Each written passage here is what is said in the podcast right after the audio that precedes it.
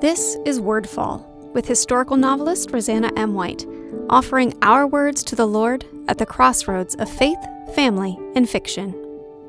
The truth. I've always believed in the truth, the kind with a capital T.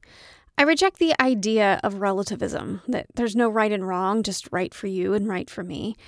I believe that this ultimate truth is part of God. He's the one who determines it, who created it, and who presents it to us. What God says is truth. More, what God is, is truth. Which is where the difficulty comes in, right? Because God is so much bigger than us, so hard for us to comprehend. And truth is too. We get bits and pieces of it, we have vague understandings. He's given us guidelines to help us reach for it. But that doesn't mean it's always easy.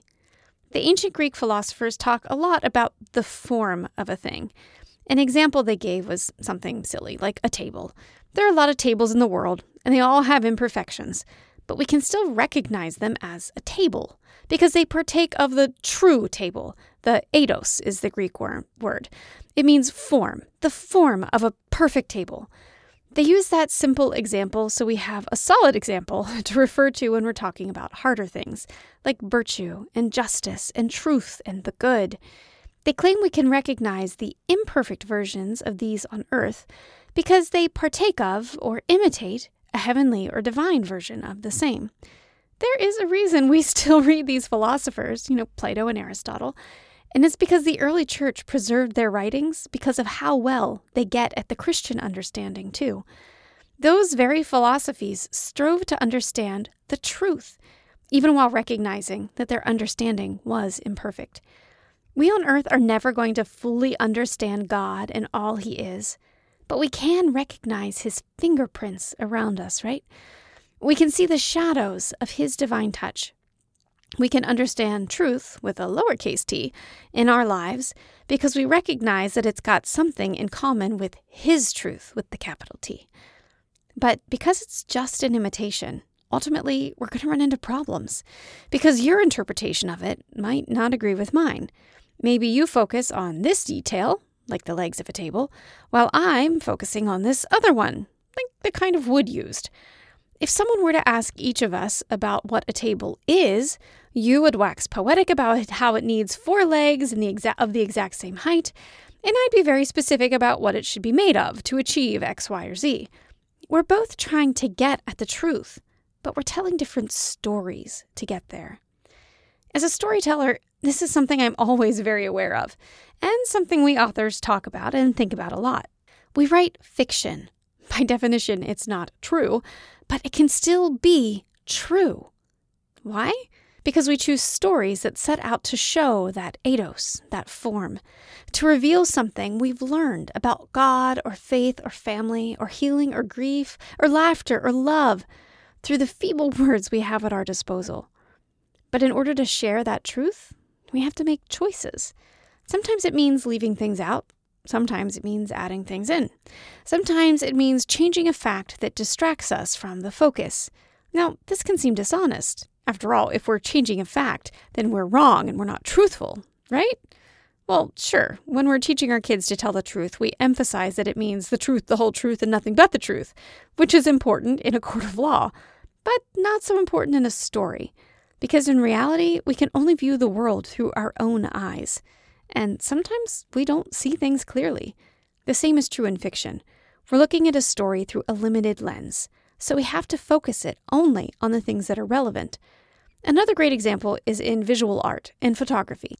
Have you ever taken a picture of yourself and looked at it and wrinkled your nose and thought, eh, do I really look like that? And has someone ever said, actually, no, you don't? Well, on the one hand, that doesn't make sense, right? Because obviously the camera caught the truth. And yet, it doesn't always. It captures one very isolated moment when the light was just so and you were standing at a particular angle and the background was in a certain perspective. But in life, we are not still, ever. We're always moving, as is the world around us. No one ever gets just a single split second view of you, they get a dynamic one. So, for instance, when my husband smiles, you know what we all notice first? His dimples.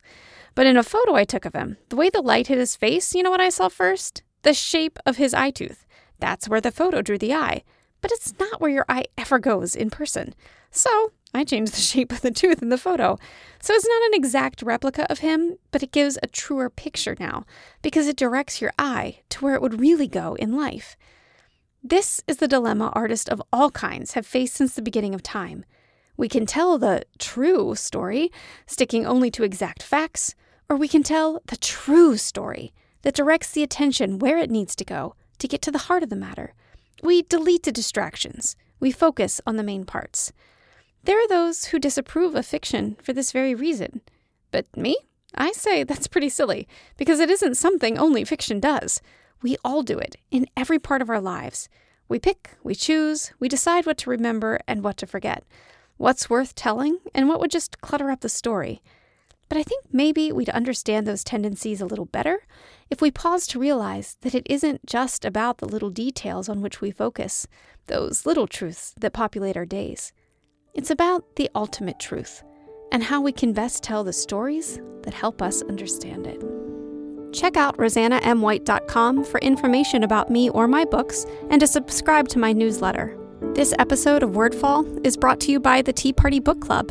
Books, tea, great conversation, all from the convenience of your own home.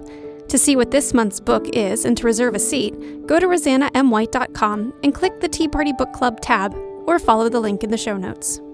Wordfall is a proud part of the Whitefire Podcast Network please visit whitefire.tv slash podcast for other shows I know you'll love.